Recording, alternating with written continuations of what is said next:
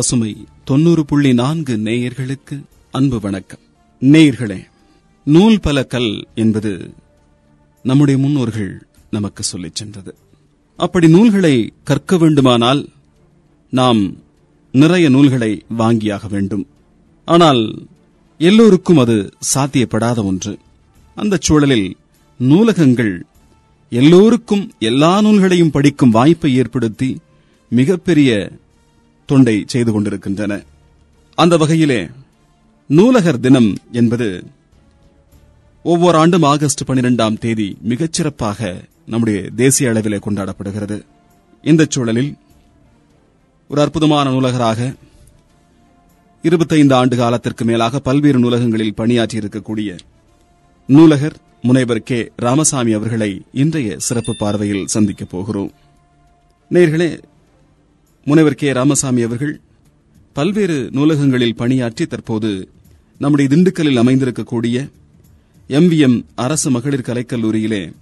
கல்லூரி நூலகராக பணியாற்றி வருகிறார் அவர்களை நமது சிறப்பு பார்வைக்காக சந்திப்பதில் மகிழ்ச்சி வணக்கம் சார் ஒரு அற்புதமான சூழல் இன்றைக்கு எங்கு பார்த்தாலும் அறிவு தாகம் ஏற்பட்டிருக்கக்கூடிய ஒரு ஒரு ஒரு விதமான யுகம் இது என்று சொல்லலாம் கணினியும் சரி இணையமும் சரி பல்வேறு வழிகளில் அந்த அறிவு தாகத்தை போக்கக்கூடிய பல விஷயங்களை வழங்கிக் கொண்டிருந்தாலும் கூட நூலகம் என்பது எப்போதும் மறந்திருக்கும் தாமரையாக அவர்களுக்கு நிச்சயமாக அந்த அறிவு பசியை போக்கிக் கொண்டிருக்கக்கூடிய ஒரு சூழல் இன்றைய சூழலில் ஒரு நூலகர் தினம் என்பது ஆண்டுதோறும் ஆகஸ்ட் பனிரெண்டாம் தேதி கொண்டாடப்படுகிறது ஒவ்வொரு ஆண்டும் நம்முடைய தேசிய அளவில் இந்த நூலகம் முதலில் நூலகம் நூலகர் என்றால் என்ன என்பது பற்றி நம்ம நேயர்களுக்காக நீங்கள் சொல்லலாம் நூலகம் என்பது எல்லோரும் அறிந்த ஒன்றுதான் என்றாலும் கூட உங்களுடைய விளக்கம் சிறப்பாக இருக்கும் என்று நினைக்கிறேன் நூலகம் என்றால் என்ன நூலகர் அதில் எப்படி பங்கேற்கிறார் நூலகம் என்பது மனித சமுதாயம் பல ஆண்டுகளாக சிந்தித்து செயல்படுத்தப்பட்ட பல விஷயங்களையும் சமுதாய கட்டுக்கோப்பான பழக்க வழக்கங்களையும் அவருடைய அரிய கண்டுபிடிப்புகளையும் போற்றி பாதுகாத்து இந்த சந்ததி மட்டுமல்லாமல் இனி வரக்கூடிகின்ற சந்ததியினருக்கும் போய் சேருகின்ற வகையிலே தேவையான விஷயங்களை தேவையான வகையிலே வகைப்படுத்தி நெறிப்படுத்தி வைத்திருக்கின்ற ஒரு அருமையான நிறுவனமே நூலகம் என்று அழைக்கப்படுகின்றது நூலகம் நூலகரின் பங்கு நூலகத்திலே நூலகர் ஒரு முக்கியமான பங்காற்ற வேண்டிய ஒரு கட்டாயம் நூல்கள் பல உள்ளன தமிழ் உண்டு ஆங்கிலம் உண்டு மேக்ஸ் உண்டு பிசிக்ஸ் உண்டு எல்லா வகையான நூல்களும் உண்டு நூலகத்தில் வருகை தருகின்ற வாசகர்களுடைய சிந்தனைகள் அவருடைய எதிர்பார்ப்புகள் இந்த காலகட்டத்திலே இன்டர்நெட் வந்த பிறகு மிக விரைவாக மிக நேர்த்தியாக மாறிக்கொண்டிருக்கின்றன இந்த காலகட்டத்தில் நூலகத்திற்கு வருகை தருகின்ற ஒவ்வொரு நூலகருடைய என்ன எதிர்பார்ப்போ அந்த எதிர்பார்ப்பை பூர்த்தி செய்கின்ற கடமை நூலகருக்கு உண்டு சரியான வாசகர்களுக்கு சரியான புத்தகத்தை சரியான நேரத்திலே உரித்த நிகழ்வோடு கொடுக்க வேண்டிய மிகப்பெரிய பொறுப்பு நூலகருக்கு உண்டு ஒரு வேடந்தாங்களை தேடி பறவைகள் வருதுவோ நூலகத்தை தேடி மாணவர்களோ பொதுமக்களோ வந்து கொண்டே இருப்பார்கள் அவர்களுக்கு என்ன தேவையோ அதை கொடுக்கக்கூடிய பொறுப்பு நூலகருக்கு இருக்கிறது மிக நூலகத்திற்கு வரக்கூடிய வாசகர்களுடைய எதிர்பார்ப்பு கண்டுபிடிப்பதே ஒரு பெரிய விஷயம் அது ஒரு கலை அருமையாக சொன்னீர்கள் இப்போது பார்த்தால் ஒரு தோட்டக்காரர் ஒரு உண்மையான தோட்டக்காரர் எந்த அளவிற்கு அந்த தோட்டத்தின் மீது ஈடுபாடு காட்டுவாரோ அந்த அளவிற்கு நூலகர் நூலகத்தின் மீது ஈடுபாடு காட்டுவார் சொல்லுவார் வள்ளு வள்ளலார் சொல்லுவார் வாடிய பெயரை கண்ட போதெல்லாம் வாடினேன் என்று சொல்வார் அப்படி நூல்களில் சற்றே சிதைந்திருந்தால் கூட துடிதுடித்து போகக்கூடிய பல நூலகர்களை நாங்கள் பார்த்திருக்கிறோம் நிச்சயமாக அந்த நூலகர்களின் அந்த ஒரு அர்ப்பணிப்பு உணர்வு மிக மிக அற்புதமானது மிக அருமையா சொன்ன நூலகம் என்பதற்கு ஒரு அழகான விளக்கம் கொடுத்தீர்கள் நூல்கள் இருக்கக்கூடிய நூலகம் என்று சொல்லலாம் நம்முடைய அகம் கூட நூலகமாக திகழ வேண்டும் நூல்கள் உள்ளிருக்கக்கூடிய அகமாக நம்முடைய அகம் திகழ வேண்டும் என்பது எல்லோருடைய எதிர்பார்ப்பாகவும் இருக்கிறது உங்களுடைய அகத்தை புதியதாக்கும் புத்தகம் புத்தகம் புதியதாக்குவது புத்தகம்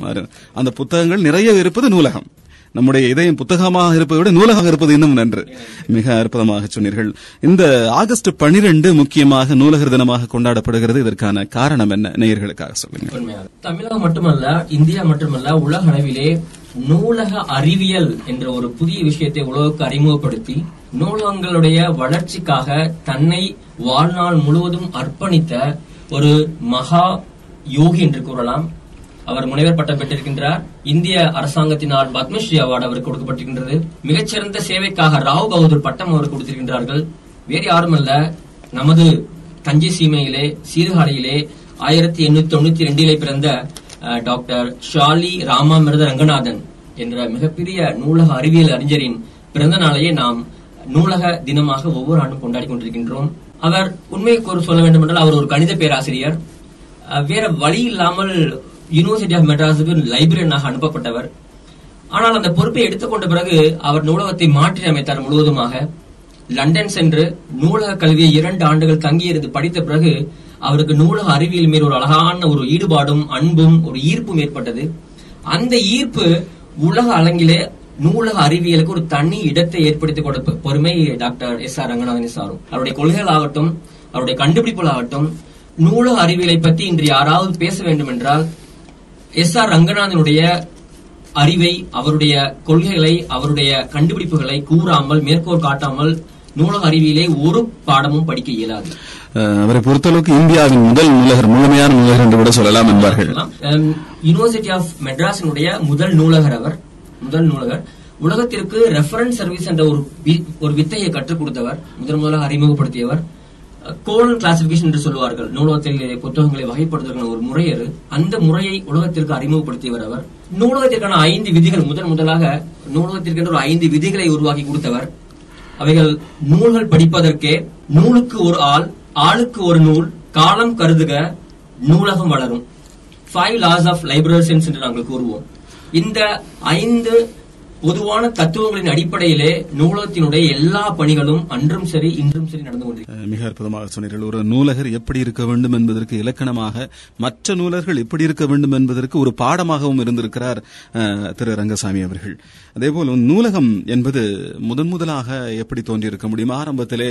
ஓலைச்சுவடிகளில் எழுதி வந்த ஒரு வழக்கம் இருந்தது அது பின்பு அச்சுக்கு வந்தது அதற்கு பிறகு நூலகம் என்ற ஒன்றை தொடங்க வேண்டும் என்று உலக அளவிலேயோ அல்லது இந்திய அளவிலேயோ எப்படி அந்த எண்ணம் எப்படி ஏற்பட்டது அந்த நூலகத்தின் தோற்றம் தான் என்ன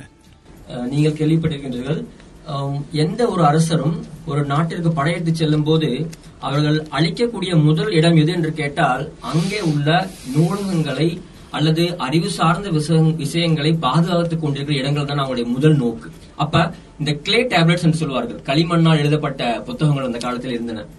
அதற்கப்புறம் புத்தகங்கள் எழுதப்பட்ட போது கூட புத்தகங்களை கட்டி வைத்திருந்தார்கள் புத்தகங்களை செயின் லைப்ரரிஸ் நாங்கள் கூறுவோம் புத்தகங்களை செயின் வச்சு கட்டியிருப்பாங்க யாரும் கொடுக்க மாட்டாங்க யாரும் எடுத்து படிக்க முடியாது அது வந்து யாருக்கு சொந்தம்னா பெரிய பெரிய அறிஞர்கள் இந்த ராஜா காலத்துல அந்த ஸ்டேட்டஸ் உள்ள மக்கள் தான் படிக்க முடியும் அனைவராலும் படிக்க முடியாது அப்ப இந்த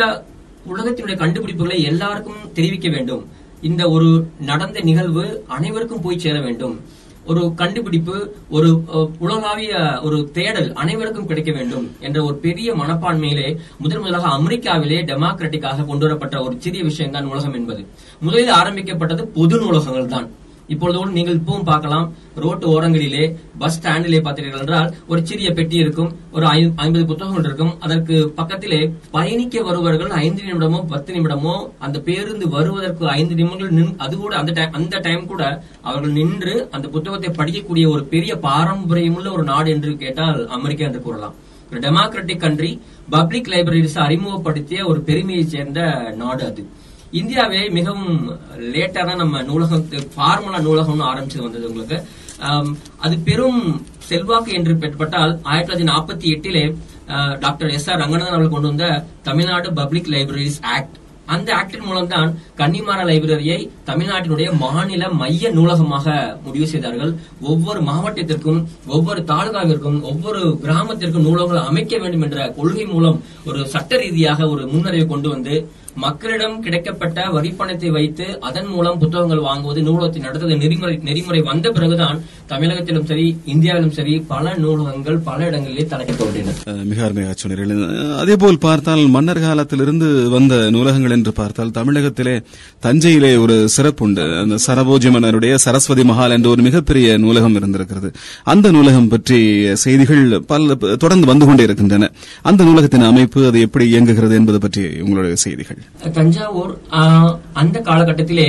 ஓலைச்சுவடிகளின் தொகுப்பாக அறிவை தொகுத்து வைத்திருந்த ஒரு மிகப்பெரிய நூலகம் அது அந்த நூலகத்தில் உள்ள நூலகங்கள் இப்போது நூலகங்கள் முற்றிலும் மாடனை செய்யப்பட்டு வருகின்றன எல்லா உழைச்சோடு என்ன பண்றாங்க டிஜிட்டைஸ் பண்ணிட்டு இருக்காங்க டிஜிட்டைஸ் பண்ணி அதை ஒப்பாக் என்று கூறுவோம் நாங்கள் ஆங்கிலத்திலே ஆன்லைன் பப்ளிக் ஆக்சஸ் கேட்லாக் என்று சொல்வார்கள் அந்த நூலகத்தில் உள்ள விஷயங்களை உலகத்தில் உள்ள எந்த மூலையிலும் அமர்ந்து கொண்டு நாம் இப்பொழுது தஞ்சாவூர் தஞ்சாவூர் சரபோஜி மன்னருடைய நூலகத்தில் உள்ள ஓலைக்கட்டுகளையோ அங்குள்ள நூல்களையோ பார்க்கலாம் படிக்கலாம் வேண்டுமென்றால் அவர்களிடம் ஒரு ரெக்வஸ்ட் செய்தால் அவர்கள் உங்களுக்கு ஒரு கடனாக இன்டர்லைவில் லோன் எடுத்து வருவார்கள் அதன் மூலம் அனுப்பி வைப்பார்கள் அந்த மாதிரி ஒரு பெரிய ஒரு டிஜிட்டைஸ்டு ஃபார்ம்லேயே அந்த நூலகம் சென்று கொண்டிருக்கின்றது தற்போது கணினி வடிவில் எல்லாமே வந்துவிட்டன என்று சொல்லலாம் அந்த அளவிற்கு மிகச் சிறப்பாக நம்முடைய பழங்கால சொத்து அது இலக்கியங்களை எல்லாம் சொத்து என்றுதான் சொல்ல வேண்டும் இலக்கியங்களாகட்டும் வேறு வகையான நூல்களாகட்டும் மருத்துவ நூல்களாகட்டும் எல்லாம் நம்முடைய சொத்து தமிழர்களின் சொத்து பாதுகாக்கப்பட்டிருக்கிறது என்று சொல்லலாம் மிக அற்புதமான சேவை செய்து கொண்டிருக்கிறார்கள் தமிழகத்தில் வேறு சிறப்பு சிறப்பான நூலகங்கள் எல்லாம் இயங்குகின்றன சிறப்பான நூலகம் என்று சொன்னால் நாம் முதலில் சொல்ல வேண்டியது கன்னிமரா பப்ளிக் லைப்ரரி நமது தமிழகத்தினுடைய தகையிலத்து என்று சொல்லலாம் ஏனென்றால் தமிழகத்திலே பதிப்பிக்கின்ற ஒவ்வொரு புத்தகத்தினுடைய தமிழகம் மட்டுமல்ல இந்தியாவிலே பிரசுரிக்கப்படுகின்ற ஒவ்வொரு புத்தகத்தின் ஒரு காப்பி ஒரு காப்பி கனிமரா நூலகத்துக்கு சென்றுவிடும் அதனால் இந்தியாவினுடைய மொத்த இன்டெலக்சுவல் அவுட்புட் என்று கூறலாம் நாங்கள் இன்டெலக்சுவல் அவுட்புட் எங்க இருக்குன்னா கன்னிமரா லைப்ரரி பார்த்தலாம் நம்ம அது ஒரு மாடல் லைப்ரரி இல்லாத விஷயங்களே கிடையாது உங்களுக்கு டுவெண்ட்டி ஃபோர் அண்ட் செவன் உங்களுக்கு எல்லா செக்ஷன் சில்ட்ரன் லைப்ரரி வந்து எல்லா செக்ஷன் இருக்கும் உங்களுக்கு ஒன் ஆஃப் ஒன் ஆஃப் மிகவும் சிறப்பான முறையிலேயே இயங்குனது அதுக்கப்புறம் பாத்தீங்கன்னா பொது நூலகத்துல மிக மிக முக்கியமான லைப்ரரி இப்ப எல்லாரும் பேசிருக்கு அண்ணா சென்ட்ரல் லைப்ரரி அண்ணா நூற்றாண்டு நூலகம் சென்னையில் உள்ளது நீங்க பாத்திருப்பீங்க ஏசியாவிலே மிகப்பெரிய பொது நூலகம் என்று கூறுகின்றார்கள் ஸ்டேட் ஆஃப் ஆர்ட் டெக்னாலஜிஸ் உங்களுக்கு என்ன வேணும் உங்களுக்கு உங்களுடைய சொந்த புத்தகங்களை கொண்டு வந்து நீங்கள் படிக்கலாம் மாணவர்களுக்கு குழந்தைகளுக்கு என்று தனி செக்ஷன் உள்ளது போட்டித் தேர்வுல தயாரும் மாணவர்களுக்காக தனியான பிரிவு உள்ளது உங்கள் ஒரு இருநூறு முந்நூறு பேர் சேர்ந்து ஒரு நூலகம் சம்பந்தமான நூலக புத்தகம் சம்பந்தமான ஏதாவது கூட வேண்டுமா அதற்கான ஃபெசிலிட்டிஸ் அங்கே இருக்கின்றது அவ்வளவு நுணுக்கங்களுடன் அவ்வளவு நேர்த்தியாக புதிய லேட்டஸ்ட் டெக்னாலஜி பயன்படுத்தி நூலகத்தை வடிவமைத்துள்ளார்கள் மிக அருமையான நூலகம் அனைவரும் சென்று பார்க்கக்கூடிய நூலகம் கன்னிமாரா என்று சொல்லும் போதுதான் ஒரு நினைவுக்கு வருகிறது பல பெரிய தலைவர்களை உருவாக்கிய நூலகம் கன்னிமாரா என்று சொல்லலாம் அறிஞர் அண்ணா போன்றவர்கள்லாம் தினந்தோறும் அங்கு சென்று படிப்பதை எல்லாம் வழக்கமாக வைத்திருந்தார்கள் அறிஞர் அண்ணா கூட ஒரு முறை அமெரிக்காவில் புற்றுநோய் சிகிச்சைக்காக சென்றிருந்த போது ஒரு சம்பவம் நிகழ்ந்தது மருத்துவர் வருகிறார் அந்த மருத்துவர் இன்று உங்களுக்கு அறுவை சிகிச்சை செய்ய வேண்டும் என்று சொல்கிறார் அப்போது அறிஞர் அண்ணா ஒரு நூலை படித்துக் கொண்டிருக்கிறார் அந்த மருத்துவரிடம் சொல்கிறார் இன்னும் ஒரு இரண்டு நாள் கழித்து இந்த அறுவை சிகிச்சையை வைத்துக் கொள்ள முடியுமா என்று அந்த மருத்துவரிடம் கேட்கிறார் அறிஞர் அண்ணா அவர்கள் ஏன் இப்படி கேட்கிறீர்கள் ஏன் இன்று செய்தால் என்ன என்று மருத்துவர் கேட்க அண்ணா சொல்கிறார் இல்லை ஒரு நூலை படித்துக் கொண்டிருக்கிறேன் அதை முடித்து விடுகிறேன் இரண்டு நாட்கள் தேவைப்படும் அந்த நூலை படிப்பதற்கு இதை முடித்து விடுகிறேன் அதன் பின்பு நீங்கள் சிகிச்சையை வைத்துக் கொள்ளலாம் சிகிச்சையில் நான் பிழைப்போன பிழைப்போன சாவேனோ தெரியாது இந்த புத்தகத்தை அதற்கு பின்னால் படிக்க முடியுமா என்று தெரியாது புத்தகத்தை படித்து முடித்து விடுகிறேன் என்று கெஞ்சி இருக்கிறார் அதன் பிறகு இரண்டு நாள் கழித்து அந்த சர்வீச்சை செய்யப்பட்டது அப்படியெல்லாம் புத்தக பிரியர்கள் இங்கே இருந்திருக்கிறார்கள் நூலகங்களை நேசிக்கக்கூடியவர்கள் இருந்திருக்கிறார்கள் ஜவஹர்லால் கிட்ட கேட்டாங்களாம் நீங்க உங்களை தனிமை தீவில் செய்ய தள்ளப்பட்டால் என்ன செய்வீர்கள் என்று கேட்டபோது நான் புத்தகங்களோட மகிழ்ச்சியாக வாழ்ந்து விட்டு வருவேன் என்று கூறினோம் ஜவஹர்லால் நேரு ஐன்ஸ்டைன் கேட்டாங்களா உலகத்திலே மிக பெரிய கண்டுபிடிப்பு எது அப்படின்னு கேட்டப்ப சொன்னாங்களாம் சட்டம் யோசிக்காமல் சொன்னாங்களா புத்தகம் புத்தகம் தான் உலக மனிதர்களின் மிகப்பெரிய கண்டுபிடிப்பு என்று கூறினார் அவர் நம்ம பகுத்தறிவு பகலவன் பெரியாரிடம் சென்று இந்த பெண்களின் முன்னேற்றத்துக்கு ஏதாவது வழி சொல்லுங்கள் ஐயா என்று கேட்ட பொழுது ஒன்றும் செய்ய வேண்டாம் பெண்களின் கையில் உள்ள கரண்டியை வாங்கிவிட்டு அவரிடம் புத்தகங்கள் கொடுங்கள் ஆட்டோமேட்டிக்கா சமுதாயம் முன்னேறி இருக்கிறாங்க புத்தகங்கள் நமக்கு மட்டும் அறிஞர்கள் பல பல மேதைகளை பல அறிஞர்களை உருவாக்கிய ஒரு ஊடகம் தான் புத்தகம் நிச்சயமாக புத்தகங்கள் வந்து நாடுகளின் வரலாற்றை மாற்றியிருக்கின்றன பல பலருடைய புத்தகங்கள் ரூசலுடைய அந்த புரட்சிகரமான புத்தகங்கள் ஆகட்டும் நம்முடைய ரஷ்யாவில் ஏற்பட்ட புரட்சி ஆடும் எல்லாம் புத்தகங்களால் ஏற்பட்ட புரட்சியாகத்தான் புரட்டி போட்டது அண்டு திஸ் லாஸ் என்ற புத்தகம் தானே நிச்சயம் நிச்சயம் அவருடைய சத்திய சோதனை பலருடைய தலைவருடைய வாழ்க்கையை மாற்றியது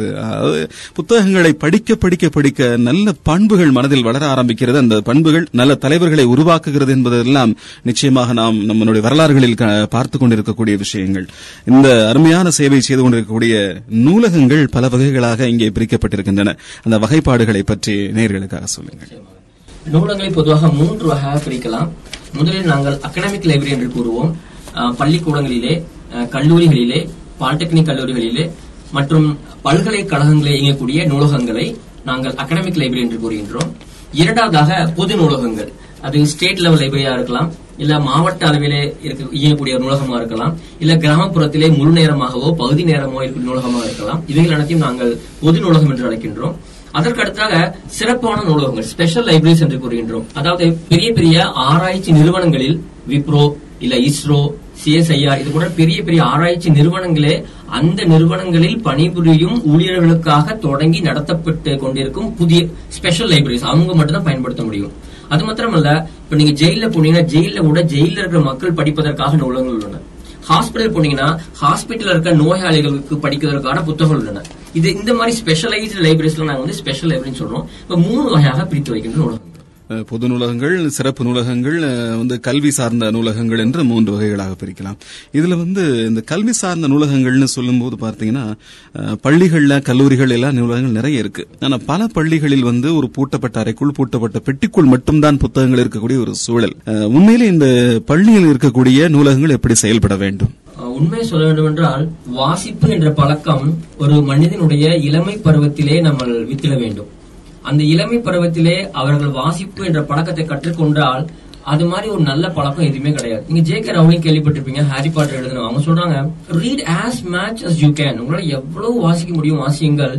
read nothing can help you as much as reading வாசிப்பை போல் உங்களுக்கு உதவி செய்கின்ற பொருள்கள் உலகத்தில் எதுவுமே இல்லை என்று கூறுவார் இந்த பழக்கம் சிறிய வயதிலே நாம்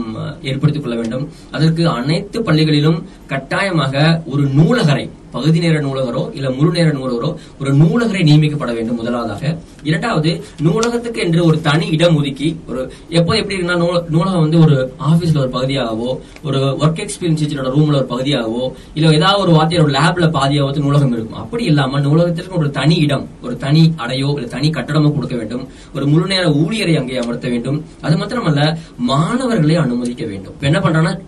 வாத்தியாளர்களுக்கு படிச்சுக்குவாங்க பட் மாணவர்கள் போறதுக்கு அனுமதி கொடுக்க மாட்டாங்க அப்படியே அனுமதி கொடுத்தா கூட செய்தித்தாள்களை மட்டும் மாணவர்கள் படித்துவிட்டு வெளியே வந்த வரக்கூடிய ஒரு சூழ்நிலை இருக்கின்றது மாணவர்கள் வந்து புத்தகங்களை வீட்டுக்கு இரவல் எடுத்து செல்கின்ற அந்த ஒரு ஒரு பழக்கம் கவர்மெண்ட் காலேஜ் ஸ்கூல்ஸ்ல இல்லாம இருக்கு இப்ப பிரைவேட் ஸ்கூல்ஸ் பிரச்சனை இல்ல பாத்தீங்கன்னா எந்த பிரைவேட் ஸ்கூல் எடுத்தாலும் கம்பல்சரியா நூலகம் இருக்கு உங்களுக்கு அரசு துறை எடுத்தீங்கன்னா மத்திய அரசால் நடத்தப்படுகின்ற கேந்திரிய வித்யாலயம் என்று சொல்லப்படுகின்ற பள்ளிகளிலே கட்டாயமாக ஒரு முழு தகுதி பெற்ற நூலகரை அவர்கள் நூலகராக நியமிக்கின்றார்கள் அப்ப ஒரு தகுதி பெற்ற நூலகர் வந்தபோது தனி நூலகம் இருக்கின்றது மாணவர்களுக்கு அவங்க எப்படி வந்து பிசிக்ஸ் ஒரு பீரியடு கெமிஸ்ட்ரி ஒரு பீரியடு தமிழ் ஒரு பீரியடு போறாங்க அது மாதிரி வாரத்திற்கு இருமுறை நூலகத்திற்கு என்று அட்டவணையில் இடம்பெற்றுள்ள பீரியட்ஸ் உண்டு அவங்க அந்த நேரங்களிலே கட்டாயமாக நூலக நூலகத்துக்கு செல்ல வேண்டும் நூலகத்தை பயன்படுத்த வேண்டும் நூலக பயன்பாட்டிற்கு என்று நூலகரிடமிருந்து மதிப்பெண்கள் வழங்கப்படுகின்றன அந்த மதிப்பெண்களே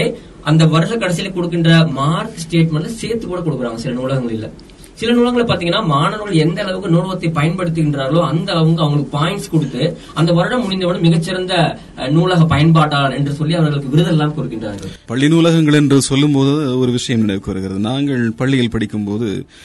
வேதியியல் என்பது எனக்கெல்லாம் சுட்டு போட்டாலும் வராது அந்த அளவிற்கு ஒரு ஒரு வேதியியலை பொறுத்த அளவுக்கு ஒரு சுமாரான மாணவன் நான் ஆனால் என்னை வேதியியலிலே வந்து மிக தீவிரமான ஈடுபாடு காட்ட வைத்த ஒரு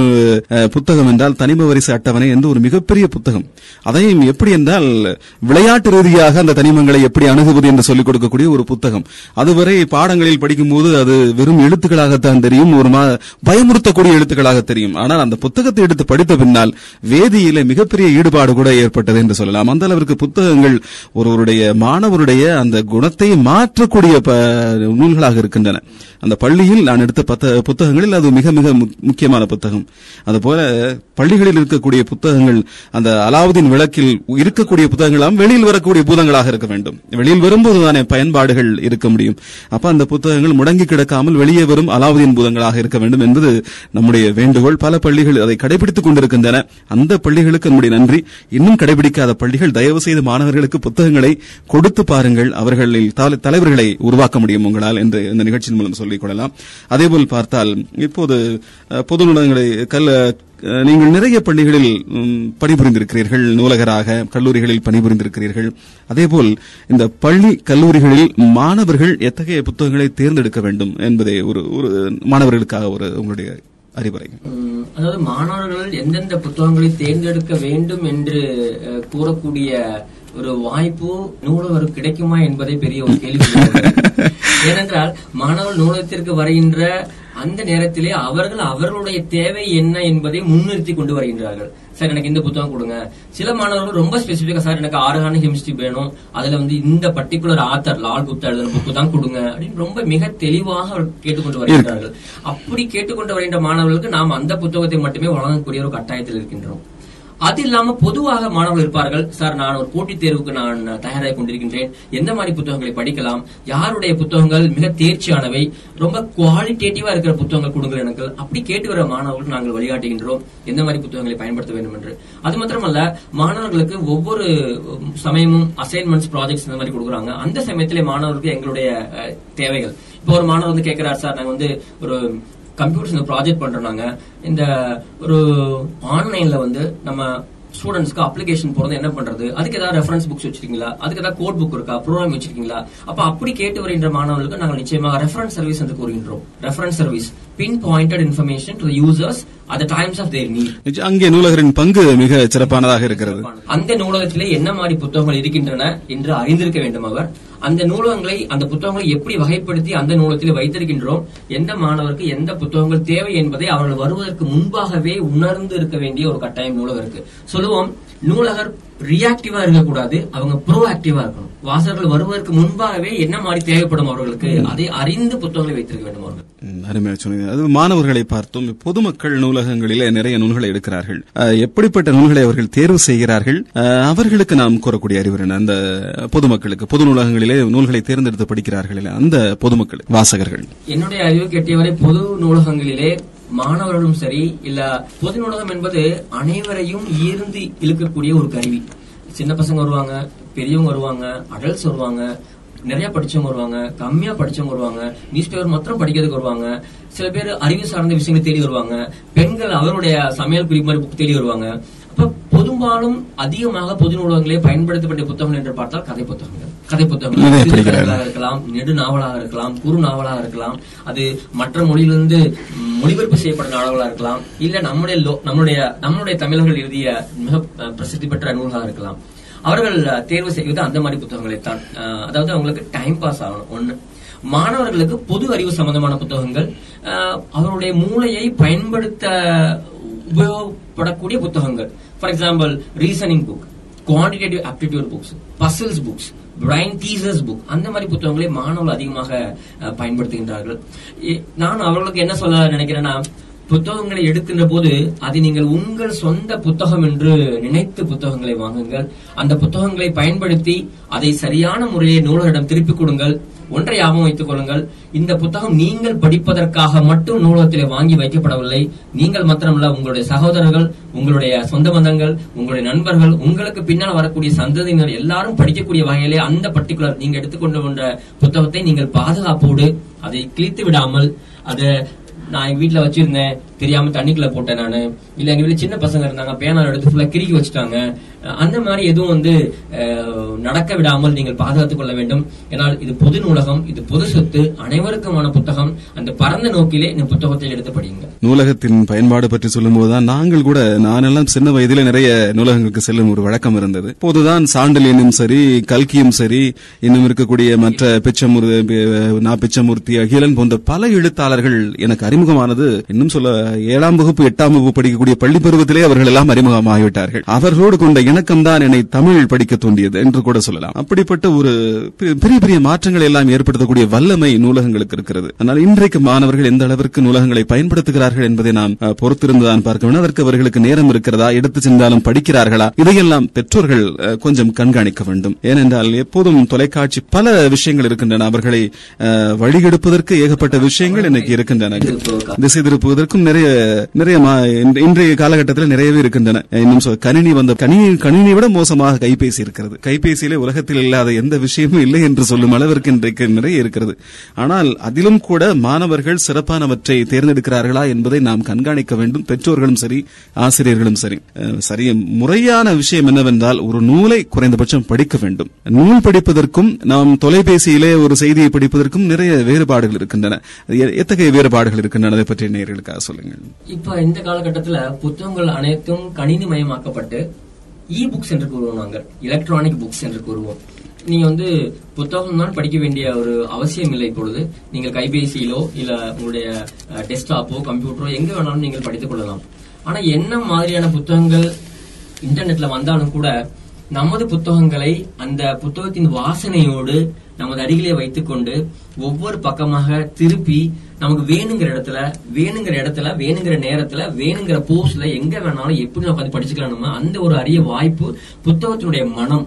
அதை ஒவ்வொரு பக்கமாக புரட்டுகின்ற அந்த ஒரு நெகிழ்வான ஒரு நிகழ்ச்சி வந்து எலக்ட்ரானிக் புக்ஸ்ல கிடைக்கவே கிடைக்காது உங்களுக்கு இரண்டாவது எலக்ட்ரானிக் புக்ஸ் என்பது உங்களுக்கு ஒரு ஸ்கிரீன்ல பார்த்து படிக்க போறோம் நம்ம அதனுடைய அது ரொம்ப நேரம் படிச்சோம்னா உங்களுடைய வந்து ஐ டிஃபெக்ட்ஸ் ப்ராப்ளம்ஸ் அந்த மாதிரி சில ப்ராப்ளம்ஸ்லாம் இருக்கு நர்வ்ஸ் இஷ்யூஸ்லாம் இருக்கு ஆனா ஒரு ட்ரெடிஷனல் புக்ஸ் பிரிண்டட் புக்ஸ் பாக்குறப்ப உங்களுக்கு அந்த மாதிரி எந்த விதமான பிரச்சனையும் கிடையாது உங்களுடைய இஷ்டத்துக்கு நீங்க பக்கத்துலயோ தூரத்திலயோ இல்ல இரவு நேரத்திலோ பகல் நேரத்திலோ ரூம் வெளியிலயோ ரூம்க்கு உள்ளேயோ எங்க வேணாலும் வச்சு படித்துக் கொள்ளலாம் அந்த ஒரு வசதி எலக்ட்ரானிக் புக்ஸ் கிடையாது அது ஒரு பேரானந்தம் சொல்லலாம் புத்தகங்களை படிப்பது ஒரு பேரானந்தம் எப்படிப்பட்ட பேரானந்தம் என்றால் ஒரு பக்கத்தை படிக்கிறோம் அந்த பக்கம் நம்மை வந்து இந்த உலகில் பல தூரங்களுக்கு எடுத்து செல்லும் ஆனால் ஒரு கணினி அப்படியே நாம் அங்கே அங்கே சென்று விடுவோம் உடனே அப்படிப்பட்ட ஒரு அனுபவம் கணினியில் படிக்கும் போதோ அல்லது வந்து கைபேசியில் படிக்கும் போதோ கிடைக்குமா என்று தோன்றவில் கிடைப்பதில்லை என்பதுதான் என்னுடைய உணர்வாக இருக்கிறது நீங்க சொல்றது உண்மைதான் பட் இப்ப கலந்து இப்ப ரீசெண்டா வந்த அட்வான்ஸ்மெண்ட் சொல்லணும்னா பிரிண்டட் புக்ஸை விட இ புக்ஸ் சிறப்பானதோ என்று ஒரு தோற்றக்கூடிய ஒரு மனநிலைக்கு நாம் தள்ளப்படுகின்றோம் ஏனென்றால் நீங்கள் புத்தகங்களை படிக்கும் போது வெறும் வார்த்தைகளை மட்டும்தான் உங்களால் படிக்க முடியும் ஆனால் இதே நீங்க ஒரு இ புக்ஸ் என்ற புத்தகங்களை படிக்கும் பொழுது இந்த புத்தகங்களும் இப்போ வந்து மல்டிமீடியா சப்போர்ட்டட் வர்ற புத்தகங்களா இருக்கின்றன உங்களுக்கு நீங்க படிக்க வேண்டாம் நீங்கள் அதனுடைய ஒரு ஆப்ஷனை கிளிக் செய்தால் போதும் புத்தகம் தன்னை தானே படித்துக் கொண்டிருக்கும் நீங்கள் ஸ்பீக்கரை வைத்துக் கொண்டு கேட்டுக் கொண்டிருந்தால் போதும் அந்த மாதிரி அது மாத்திரமல்ல இப்பொழுது வருகின்ற புத்தகங்கள் ஒரு விஷயத்தை படிக்கின்றீர்கள் ஒரு அறிவியல் சம்பந்த விஷயமா இருக்கலாம் ஃபார் எக்ஸாம்பிள் நீங்க கிளவுட் கம்ப்யூட்டிங் என்ற ஒரு விஷயத்தை படித்துக் கொண்டிருக்கின்றீர்கள் அதை படித்துக் கொண்டிருக்கும் போது உங்களுக்கு சில பல வார்த்தைகளுக்கு உங்களுக்கு அர்த்தம் புரியவில்லை என்றால் நீங்கள் ஓடி சென்று ஒரு டிக்ஷனரி எடுத்து பார்க்க வேண்டிய அவசியம் இல்லை அந்த இ புக்ஸ்ல கொடுத்திருக்கூடிய ஒரு லிங்கை கிளிக் செய்தால் போதும் அது உங்களை எடுத்துச் செல்லும் எந்த இடத்துக்கு எடுத்து செல்லும் அந்த வார்த்தைக்கு பொருள் நிறைந்த எடுத்துக்காட்டோடு பொருள் தருகின்ற ஒரு இடத்துக்கு உங்களை எடுத்து செல்லும் அது அப்ப ஒரு இடத்தில் அமர்ந்து கொண்டு நீங்கள் புத்தகம் மாத்திரம் அல்ல வார்த்தைகள் மியூசிக் சப்போஸ் ஒரு வார்த்தை இருக்கின்றது அந்த வார்த்தையை உங்களுக்கு உச்சரிக்க எப்படி உச்சரிப்பதுன்னு தெரியவில்லை நீங்கள் ஆனால் ஒரு இ புக்ஸ் படிக்கும் பொழுது அதற்கான ஆப்ஷன்ஸ் இருக்கின்றது ஒரு வார்த்தை எப்படி உச்சரிக்க வேண்டும் எந்த மாதிரி வாக்கியங்களிலே அந்த வார்த்தையை பயன்படுத்த வேண்டும் என்ற விஷயங்கள் கூட நீங்க புத்தகத்தை படித்துக் கொண்டிருக்கும் போதே நீங்கள் கேட்டுக்கொள்ளலாம் சப்போஸ் ஒரு புத்தகத்தை படித்துக் கொண்டிருக்கின்றீர்கள் அந்த புத்தகத்தை எழுதிய ஆசிரியரோடு நீங்கள் ஒரு கேள்வி இயக்க வேண்டும் என்று ஆசைப்பட்டீர்கள் என்றால் ஒரு சாதாரண புத்தகத்தை படிக்கும் போது அந்த ஒரு வாய்ப்பு கிடைக்காது ஆனால் ஒரு இ புக்ஸை படித்துக் கொண்டிருக்கும் போது ஒரு ஒரு லிங்க் கொடுத்தீர்கள் கிளிக் பண்ண போது நீங்க அந்த அந்த ஆசிரியர் சொல்ல நினைத்தீர்கள் என்றால் ஒரு ஒரு மெசேஜோ இல்ல ஒரு வாய்ஸ் மெயிலோ உடனே அந்த ஆசிரியர்கள் நீங்க அனுப்பி வைக்கலாம் நீங்கள் ஏன் இந்த இடத்துல இந்த கதையில இந்த இடத்துல ஏன் இப்படி கூறியிருக்கின்றீர்கள் ஏன் நீங்கள் இப்படி கூறவில்லை என்று நீங்கள் கேள்வி கேட்கக்கூடிய ஒரு ஒரு இன்டராக்டிவ் நேச்சர் வந்து எங்க கிடைக்கணும் உங்களுக்கு இ புக் அது மட்டும் கிடையாது இப்ப வந்து ஒரு டிஎன்ஏ மாதிரி ஒரு ஒரு கஷ்டமான நீங்க சொன்னீங்க வேதியியல் படிப்பது எனக்கு கஷ்டம் என்று கூறினீங்க அல்லவா அந்த மாதிரி வேதியியல் சம்பந்தமான ஒரு விஷயத்தை இ புக்ஸ்ல படிக்கும் பொழுது நீங்கள் வேர்டு மட்டும் பார்க்க மாட்டீங்க நீ கிளிக் பண்ணா போது உங்களுக்கு அந்த மூலக்கருடைய தன்மை என்ன அதனுடைய வரைபடங்கள் என்ன அதனுடைய அதை குறித்து வீடியோஸ் அதை குறித்து படங்கள் எல்லாம் ஸ்கிரீன்ல வர ஆரம்பிச்சிடும் உங்களுக்கு பெரிய பிளஸ் பாயிண்ட் நான் என்ன நினைக்கிறேன்னா இ புக்ஸ் படிக்கிறப்ப நீங்க டெக்ஸ்ட் மட்டும் கிடையாது உங்களோட எல்லா சென்சஸும் வந்து இன்வால்வ் ஆகும் இப்ப லேட்டஸ்டா வருகின்ற இ புக்ஸ் மாதிரி நிறைய வசதிகள் நிச்சயமா ஒரு இது வந்து அறிவியலின் ஒரு அற்புதமான முன்னேற்றம் அப்படின்னு சொல்லலாம் அந்த நீங்க சொல்ற மாதிரி மின் புத்தகங்கள் எல்லாம் அறிவியலின் அற்புதமான முன்னேற்றம் ஆனா அதே நேரத்தில் வந்து நம்முடைய கற்பனை குதிரைகளுக்கு கடிவாளம் இடுகிறது அப்படின்னு கூட சொல்லலாம் ஒரு ஒரு விஷயத்தை படித்துக் கொண்டிருக்கும் போது நம்முடைய மனம் வேறு விதமாக கற்பனை செய்து கொண்டிருக்கும் ஆனால் இது இவ்வளவுதான் இப்படித்தான் பட்டவர்த்தனமாக காட்டுவதற்கு படிப்பதற்கும் அந்த கற்பனை குதிரைக்கு தட்டி விடுவதற்குமான வித்தியாசம் புத்தகத்தை படிப்பதற்கும் மின் புத்தகங்களை படிப்பதற்குமான ஒரு வேறுபாடு என்று நான் நினைக்கிறேன் இருந்தாலும் கூட மாணவர்களுக்கு மிக அற்புதமான நீங்கள் சொல்வது போல் அந்த படங்கள் இட்டு இன்னும் சொல்ல போனால் அவருக்கு கேட்கக்கூடிய சந்தேகங்களை எல்லாம் நிவர்த்தி செய்யும் விதத்தில் இருக்கிறது ஆராய்ச்சி மாணவர்களுக்கு நிச்சயமாக மிக மிக உதவக்கூடிய ஒரு விஷயம் நிறைய புத்தகங்களை பத்தி நாம் நிறைய ஊடகங்களை பத்தி பார்த்துக் கொண்டிருந்தோம் இந்த வகையிலே இப்போது இந்த ஊடகங்களின் தாக்கம் சமூக ஊடகங்கள் இன்று மலிந்து விட்டன போல் பார்த்தால் தொடர்பு ஊடகங்களும் மிக அதிகமாக மலிந்துவிட்டன இவையெல்லாம் நூலகத்திற்கு பாதிப்பை ஏற்படுத்துகின்றன நிச்சயமா இல்லை இந்த காலத்திலே நூலகர்கள் அறிவுத்திறன் மிக்கவர்கள் புதிய புதிய கண்டுபிடிப்புகளை நூலகத்திற்கு உள்ளே கொண்டு வந்து அந்த கண்டுபிடிப்புகளை எந்த வகையிலே நமது வாசகர்களுக்கு பயன்படுத்த வகையிலே அந்த டெக்னாலஜி நம்ம லைப்ரரியில பயன்படுத்தலாம் என்ற ஒரு முனைப்புடன் செயல்பட்டு கொண்டு வருபவர்கள் நீங்க கம்ப்யூட்டர் எடுத்துட்டாலும் சரி ஆட்டோமேஷன் எடுத்துட்டாலும் சரி டிஜிட்டல் லைப்ரரி ஒரு விஷயம் எடுத்துட்டாலும் சரிங்க லைப்ரரி வெப்சைட் எடுத்துட்டாலும் சரி இந்த நுணுக்கங்களை எல்லாம் வெளியிலே வெளியிலே பல துறைகளிலே பயன்படுத்தப்பட்ட நுணுக்கங்களை நூலகர்கள் தங்களுள் வசமாக்கி கொண்டு அது ஏதாவது ஒரு இன்ஸ்ட்ருமெண்ட் மாதிரி ஒரு கருவிகள் மாதிரி இந்த கருவியை வைத்துக்கொண்டு நாம் நம்முடைய நூலகங்களை நம்முடைய புத்தகங்களை எப்படி நமது மாணவர்களுக்கு போய் கொண்டு போய் சேர்ப்பது நூலகத்தை பற்றிய தகவல்களை எப்படி மாணவர்கள் கொடுப்பது இப்போ நூலகத்தை எடுத்துக்கிட்டீங்கன்னா ரொம்ப சிம்பிளா சொல்ல போனா சோசியல் மீடியா நெட்ஒர்க்ல பாத்தீங்கன்னா ஃபேஸ்புக் இப்ப பாத்தீங்கன்னா ஒவ்வொரு நூலகத்திற்கும் ஒரு ஃபேஸ்புக் வைத்திருக்கின்ற ஒரு நிலைமை வந்திருக்கின்றன நூலகங்கள் பேஸ்புக்ல கிடைக்கின்றன நூல நூலகங்கள் மாணவர்களுக்கு வாசல் சொல்ல வேண்டிய விஷயங்களை நோட்டீஸ் பண்ண போகணும் அவசியம் பேஸ்புக்ல ஒரு படம் நூலகத்துல ஒரு நிகழ்ச்சி நடத்தினீங்கன்னா ஒரு பெரிய எழுத்தாளரை கூட பேச வச்சீங்கன்னா பத்து பேர் தான் பார்க்க முடியும் அதை ரெக்கார்ட் பண்ணி நீங்க அதை ஃபேஸ்புக்ல போட்டு வைங்க ஆயிரக்கணக்கில் பார்ப்பாங்க உங்களுக்கு ஒரு இன்டராக்டிவிட்டி நூலகத்திற்கு நேரிலே வரக்கூடியாதவர்கள் கூட அந்த பேஸ்புக் வழியாக நூலகத்தில் தொடர்பு கொள்ளலாம் அது மட்டுமல்ல இப்ப நிறைய வெப்சைட்ஸ் இருக்கு ஃப்ரீயா பண்ணிக்கலாம் நீங்க நூலகத்திற்காக நிறைய வெப்சைட் ஒரு எக்ஸாம்பிள் சொல்றாங்க வேர்டு பிரசன் சொல்லுவாங்க ஒரு ஃப்ரீயா கொடுக்குற டொமைன் நீங்க உள்ள பண்ண உங்களுக்கு மூணு ஜிபி ஃப்ரீயா கொடுக்குறாங்க நூலகத்து ஃப்ரீ தான் உங்களுக்கு நூலகத்திற்கு ஒரு ஒரு ஒரு வெப்சைட் தொடங்கி கொள்ளலாம் நீங்கள் நூலகத்தை குறித்த அனைத்து விதிமுறைகள் அனைத்து மாணவர் கொடுக்க வேண்டிய விஷயங்கள் நூலகத்தில் உள்ள புத்தகங்கள் எல்லாம் நீங்கள் அந்த வெப்சைட் மூலியாக மாணவர் கொடுக்கலாம் அப்ப ஒன்று ஒரு சைடு பாத்தீங்கன்னா நூலகர்கள் இந்த இப்பொழுது வளர்ந்து வருகின்ற எல்லா சமுதாய சமூக வலைதளங்கள் ஊடகங்களை தமது வசமாக்கி கொண்டு அதை நூலகங்களுக்கு எப்படி பயன்படுத்தலாம் என்று சிந்திக்க தொடங்கிருக்காங்க ஒரு இந்த எங்களுடைய point of view point of view நம்ம மாணவர்களின் செயல பார்த்தோம்னா எப்பவுமே சொல்லணும்னா be there where users are நீங்க யூசர்ஸ் எங்க இருக்காங்கன்னா நீங்க அங்க போய் நில்லுங்க நீங்க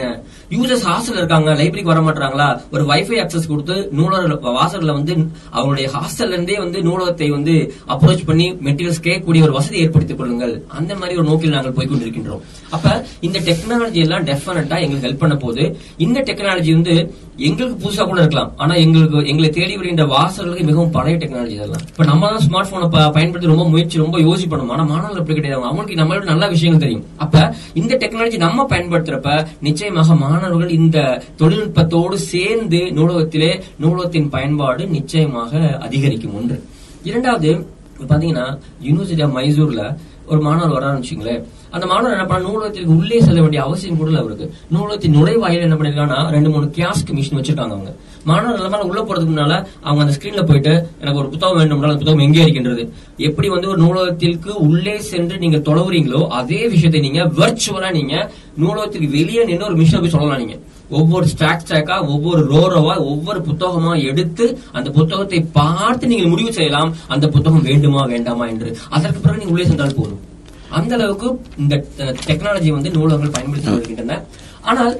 நிறைய பேர் சொல்றாங்க அதாவது இந்த டெக்னாலஜி தான் வந்தனால ரீடிங் ஹேபிட்ஸ் ரொம்ப கம்மியாயிருச்சு வாசிப்பு திறன் வந்து மக்கள் ரொம்ப கம்மியா அது பொதுவான கருத்து பட் அச நூலகராக நான் என்ன சொல்றேன்னா நிச்சயமா கிடையாது நிச்சயமா கிடையாது அந்த காலத்துல நீங்க என்ன படிச்சுட்டு இருந்தீங்க பண உடையில படிச்சுட்டு இருந்தீங்க அதுக்கப்புறம் என்ன பண்ணாங்க பிரிண்டட் புக் சின்ன சின்ன புக்ஸ் படிச்சுட்டு இருந்தீங்க அப்ப இந்த புத்தகங்கள் அதாவது எழுத்து என்பது பல பரிமாணங்களை கடந்து சென்று கொண்டிருக்கின்றது இப்ப இந்த நூல இ புக்ஸ் எடுத்தாலும் இ ஜேர்னல்ஸ் எடுத்தாலும் இது மாதிரி வருகின்ற பல மின்னணு சம்பந்தப்பட்ட விஷயங்களாலும் மாணவர்கள் படிக்கின்றார்கள் மாணவர்கள் படிக்கின்றார்கள் அவர் என்ன படிக்கிறாங்க எதுல படிக்கிறாங்க அதுதான் மாறியிருக்கே தவிர ஆனா படிக்கும் படிக்க வேண்டும் என்ற ஆர்வம் இருந்து கொண்டுதான் இருக்கின்றது நூலகங்கள் இந்த ஊடகங்களை சரியான முறையிலே பயன்படுத்தி மாணவர்களை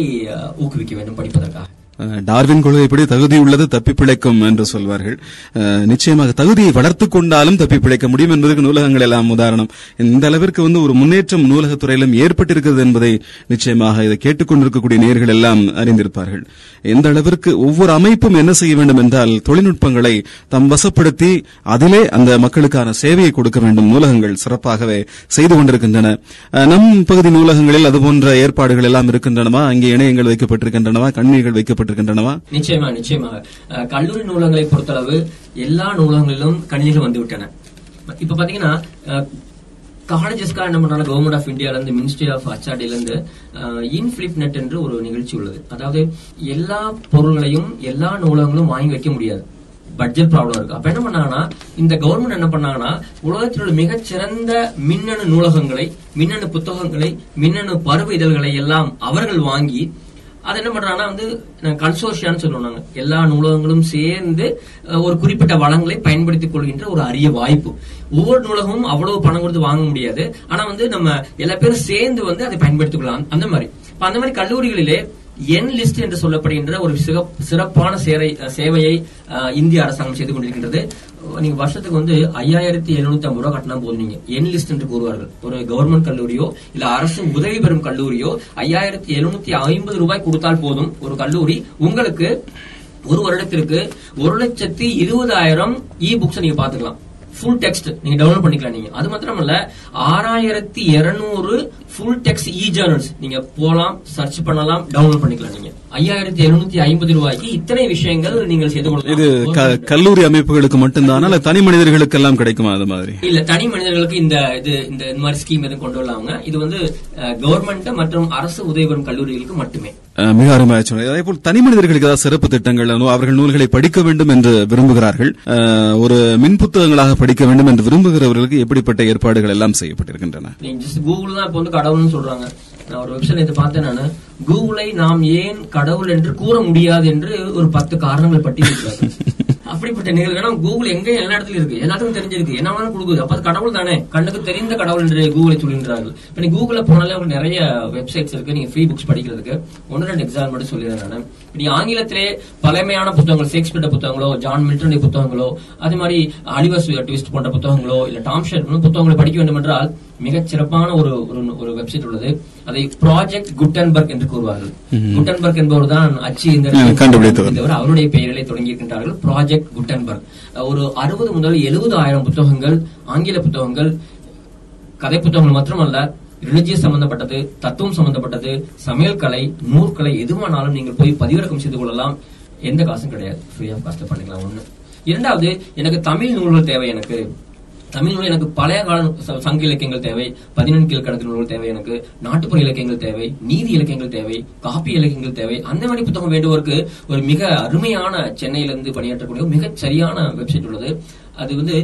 தமிழ் வெர்ச்சுவல் அகாடமி என்று கூறுவார்கள் தமிழ் வெர்ச்சுவல் அகாடமி இந்த வெப்சைட்ல போட்டீங்கன்னா நீங்க உங்களுக்கு புத்தகங்கள் மட்டுமல்ல உங்களுக்கு இப்ப நன்னூல் வேணும் வச்சுங்களேன் நன்னூல் மாத்திரம் கிடையாது உங்களுக்கு நன்னூலுக்கு உரை கொடுத்திருக்கின்றார் ஒவ்வொரு பாடலுக்கான அர்த்தம் இருக்கின்றது நீங்க பார்த்து பார்த்து நீங்க பேஸ் பண்ணிக்கலாம் டவுன்லோட் பண்ணிக்கலாம் நீங்க ஃபுல்லும் பார்த்துக்கலாம் நீங்க நீங்க பண்ணிக்கலாம் அதே மாதிரி சில சிறப்பான சார் நீங்க சொன்ன மாதிரி ப்ராஜெக்ட் மதுரை என்று சொல்வார்கள் அந்த காலத்துல எல்லா புத்தகங்களும் மின்மயமாக்கப்பட்டு மக்களுடைய பயன்பாட்டிற்காக கிடைக்கின்றது இந்த காலம் நிச்சயமாக கணினிகளே தற்போது ஒரு நூலகமாக இயங்கி வருகின்றன என்று சொல்லலாம் இணையம் இணையம் கூட இணையமே ஒரு அற்புதமான நூலகமாக இயங்கி வருகிறது அப்படி இயங்கி வரும்போது நூலகங்கள் இன்று தனித்தனியாக நிறைய இருக்கின்றன இப்போது நம்முடைய திண்டுக்கல் பகுதியில் எப்படிப்பட்ட நூலகங்கள் எல்லாம் இருக்கின்றன அதை பற்றி நீங்கள் நிறைய இடங்களுக்கு சென்று வந்திருக்கிறீர்கள் அதாவது கேரளாவிலே பல இடங்களில் பணிபுரிந்திருக்கிறீர்கள் அதேபோல் திண்டுக்கலிலும் பணிபுரிந்திருக்கிறீர்கள் திண்டுக்கலில் எப்படிப்பட்ட நூலகங்களுக்கான இதை எப்படி மேம்படுத்தலாம் திண்டுக்கல் பொறுத்தவரை ஒரு நல்ல சிறந்த மாவட்டம் இது படிக்கக்கூடிய ஆர்வம் நிறைந்த மக்களை கொண்ட பகுதி இது எனக்கு தெரியும் நான் திண்டுக்கல்ல பிறந்து வளர்ந்தவன் என்னுடைய பள்ளி காலங்களிலே நாங்கள் மாவட்ட நூலகம் அப்பொழுது இப்பொழுதுல பஸ் ஸ்டாண்டில் இல்ல இந்த இடத்துல வேற ஒரு இடத்துல இருந்துச்சு வாணிவாஸ் மேட்டு கொஞ்சம் தள்ளி இந்த பக்கம் இருந்துச்சு அப்பவே படிக்கக்கூடிய மாணவர்கள் நிறைய வந்து போகக்கூடிய ஒரு வாய்ப்பு உள்ளது படிக்கக்கூடிய ஆர்வம் நிறைந்த மக்களை கொண்ட பகுதி இது திண்டுக்கல் என்ன பண்ணணும்னா இப்ப இருக்கிற நூலகங்களை மேலும் மேலும் நாம் செம்மைப்படுத்துவதற்கு புதிய புதிய புத்தகங்களை வாங்கி நாங்கள் தர வேண்டும் இப்ப ஒரு பத்து நாள் பாஞ்சாயிரம் உள்ள ஒரு சந்தோஷமான விஷயம் என்னன்னா தமிழ்நாடு மாநில கமிட்டி வந்து என்ன பண்ணிருக்காங்கன்னா எல்லா நூலகங்களுக்கும் புதிதாக ரெண்டு மூன்று ஆண்டுகளுக்கு பிறகு புதிய புத்தகங்களை வாங்கி எல்லாத்துக்கும் கொடுக்கறத முடிவு பண்ணி நல்ல நியூஸ் உங்களுக்கு முதலில் புதிய புத்தகங்களை வாங்கி வைக்க வேண்டும் மாணவர்களுக்கு இரண்டாவது நல்ல குவாலிஃபைடு லைப்ரரியன்ஸ் இருக்கணும் நூலகத்துல படித்த நூலகத்துறையிலே பட்டம் பெற்ற ஒரு பிஎல்எஸ்ஓ எம்எல்எஸ்ஓ படித்தவர்களை நாம் வேலைக்கு வைக்க வேண்டும்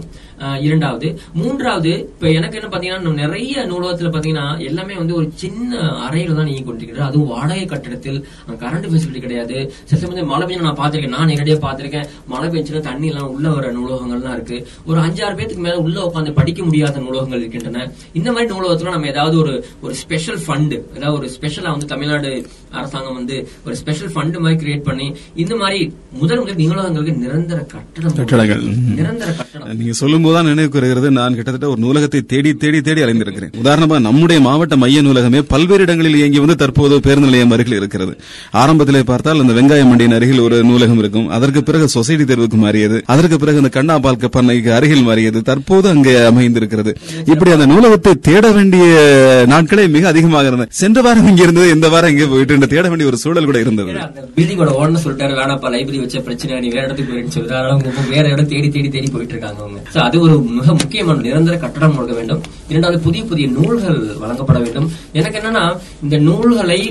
எந்த நூல் எந்த நூலகங்களுக்கு எந்த நூல்கள் போய் சேர வேண்டும் என்று தீர்மானிப்பதிலே நூலகருக்கும் ஒரு பங்கு கொடுக்க வேண்டும் என்பது என்னுடைய தாழ்வான தாழ்மையான நூலகரையும் கவனத்தில் எடுத்துக்கொண்டு அவருடைய அவங்களுக்கு என்ன தேவை அப்படிங்கிற விஷயத்தையும் கேட்டுக்கொண்டு நீங்கள் முடிவெடுங்கள் ஏன்னா அந்த நூலகம் தான் தெரியும் அங்குள்ள மக்களுடைய எதிர்பார்ப்பு என்ன அவங்க என்ன மாதிரி விஷயம் ஒரு சில ஏரியா பாத்தீங்கன்னா இந்த போலீஸ் எக்ஸாம் நிறைய படிப்பாங்க மக்கள் அந்த ஏரியா பாத்தீங்கன்னா போலீஸ்காரங்க இருப்பாங்க ராணுவத்தில் இருப்பாங்க அவங்க பசங்க என்ன பண்ணுவாங்கன்னா இது மாதிரி ராணுவத்துக்கு போற புத்தகங்கள் போலீஸ் வேலைக்கு போற புத்தகங்களா பொது படிச்சிருப்பாங்க இன்னும் சில இடத்துல கோயில் அதிகமாக இருக்கும் கோயில் அதிகமாக இருக்கும் அங்கே மக்கள் ஆன்மீகத்தில் மிக ஈடுபாடு உள்ள மக்கள் அதிகமாக இருப்பார்கள் அந்த மக்கள் என்ன அதிகமாக அவர்கள் வந்து ஆன்மீகம் சம்பந்தமான தகவல்களை தேடி நூலகத்திற்கு வருவார்கள் அப்ப அந்த ஏரியாவுக்கு என்ன வேணுங்கிறத நூலகத்தினுடைய நூலகத்தினுடைய ஒரு கோரிக்கைகளை கேட்டுக்கொண்டு அதற்கு பிறகு நீங்கள் புத்தகங்களை கொடுங்கள் சில நூலகங்களே அந்த அந்த நூலகத்துக்கு தேவையில்லாத அந்த பகுதியிலே யாரும் படிக்காத புத்தகங்கள் நிறைய புத்தகங்கள் கொடுக்கப்பட்டிருந்த அந்த புத்தகங்கள்லாம் கட்டி ஒரு ஓரத்திலே வைக்கக்கூடிய ஒரு சூழ்நிலை உள்ளது அது இல்லாம அந்த எந்த பகுதி மக்களுக்கு தேவையான புத்தகங்கள் என்ன என்று நூலகரிடமும் ஒரு கருத்து கேட்டுவிட்டு நீங்கள் அந்த நூலகத்திற்கு எந்த புத்தகங்களை அனுப்ப வேண்டும் என்று அனுப்பினால் அந்த நூலகங்கள் நிச்சயமாக மக்களுடைய பயன்பாட்டுக்கு எடுத்து செல்லும் அடுத்ததாக எல்லா இடத்துலயும் கணினி வந்துருச்சு ரொம்ப சந்தோஷம் எனக்கு என்னன்னா இப்ப நம்மளுடைய மதுரை மாவட்ட மைய நூலகத்திலே கணினிகள் பயன்பாடு வைக்கப்பட்டிருந்த நம்ம உள்ள போய் புத்தகம் என்னன்னு பாத்துக்கலாம் நம்ம ஜெராக்ஸ் ஃபெசிலிட்டி இருக்கு பிரிண்டிங் ஃபெசிலிட்டி இருக்கு இந்த ஐஏஎஸ் ஐபிஎஸ் போன்ற எக்ஸாம்க்காக ஸ்பெஷல் செக்ஷன் வச்சிருக்காங்க பிளஸ் கிண்டில் என்று சொல்லக்கூடிய இ ரீடர்ஸ் நீங்க கன்னிமாறன் உலகத்தில் புத்தகங்களை அங்கு சென்றதன படிக்க வேண்டிய அவசியம் இல்லை நீங்கள் திண்டுக்கல்லிலே அமர்ந்து கொண்டு கிண்டில் ஈரிடர் மூலமாக நீங்கள் அனைத்து புத்தகங்களையும் படிக்கலாம் இது போன்ற எல்லா நூலகங்களுக்கும் கிளை நூலகங்களுக்கும் பகுதி நூலகங்களுக்கும் ஒரு கணினி